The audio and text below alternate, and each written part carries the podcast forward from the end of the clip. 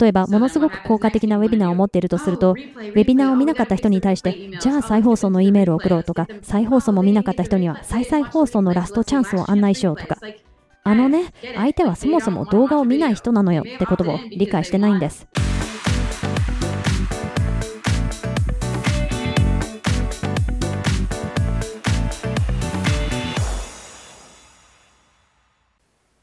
ボーナストラック、コストゼロでリードを倍増させる ebook 戦略。私たち ebook 戦略っていうのがあって、ウェビナーを分解して ebook にするんです。ちょっと例をお見せしますね。私はその逆をやりましたよ。ebook からウェビナーを作りました。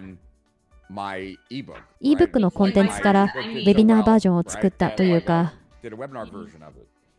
手元にあるものを他のものに変えちゃえばいいんです。ウェビナーでは3つのポイントをカバーしているでしょうし、行動喚起もあるでしょうし、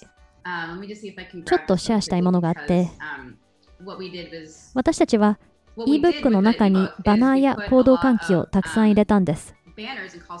そうしたら3ヶ月経ってから突然電話の予約が入ったりしました。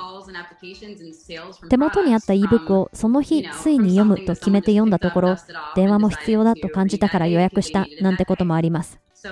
だからそうやっていろいろな足跡を残しておくのも重要ですね。例もお見せしますね。先ほどの広告からウェビナーにつながる方のシナリオでは、ウェビナー内に電話予約の行動喚起があるわけですが、そのウェビナーを ebook にしたんです。そうすると、ウェビナーと ebook にオプトインすることになって、当然リードの数は増えますよね。その結果、ウェビナーを視聴する代わりに ebook から電話を予約した人もたくさんいましたよ。どうやって作り変えたかというと、ウェビナーのスライドをスクリーンショットしたり、キャンバで作ったのですが、ウェビナーと全く同じですよね。約束があって、カバーページがあって、ほぼほぼ文字起こしです。だから少し遅れて追いかけるための簡単な方法ですし、私みたいに絶対にウェビナーは見ないという人もいるでしょうから、そういう人にもいいですよね。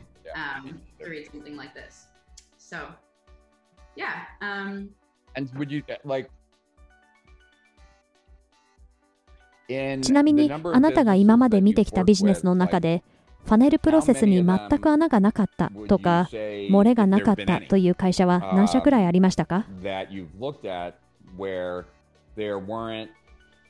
というか、そもそもそんな会社はありましたか？ここを埋めれば改善するのにっていうポイントがない会社は。そんな会社はありませんよ。今やっていることに対してできることですごくシンプルでありながらすぐには気づかないようなことってものすごくたくさんあるんですよ。だから必ずどこか手を加えられる場所はあります。まず見るのは弱点はどこかです。リードが十分獲得できないのか、それとも売り上げがなかなか上がらないのか。で、そういった弱点からまず手をつけるのか。もしくは今うまくいっているポイントを見つけてそこから調整をかけていくという方法もあって私はそっちのやり方が好きです。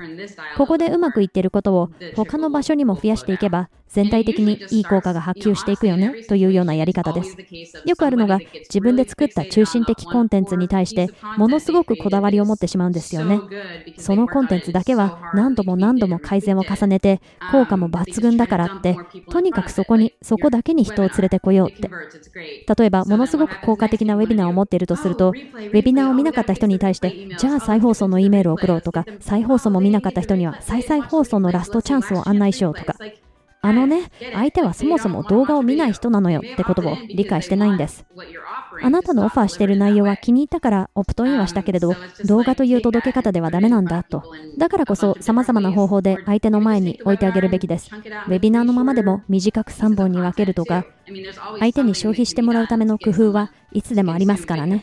だから手元にあるものを相手に合った様々な方法で届けていく必要があるんですよ。完全に同意です。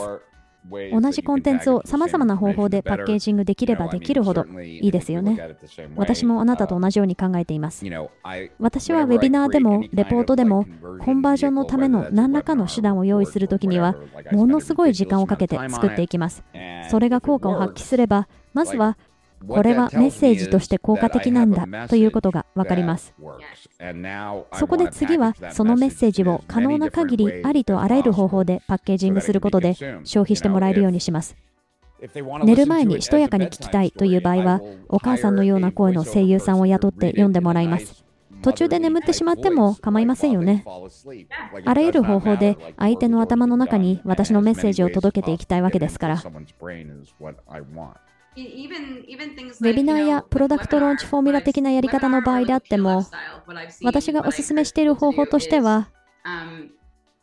相手は動画は見ないかもしれないけれど、音声だったら聞くかもしれませんよね。なので、MP4 を MP3 に変換するのをお勧めしています。行動喚起に関してだけビジュアルで見せることができないので、覚えてもらうためにボイスオーバーすればいいんです。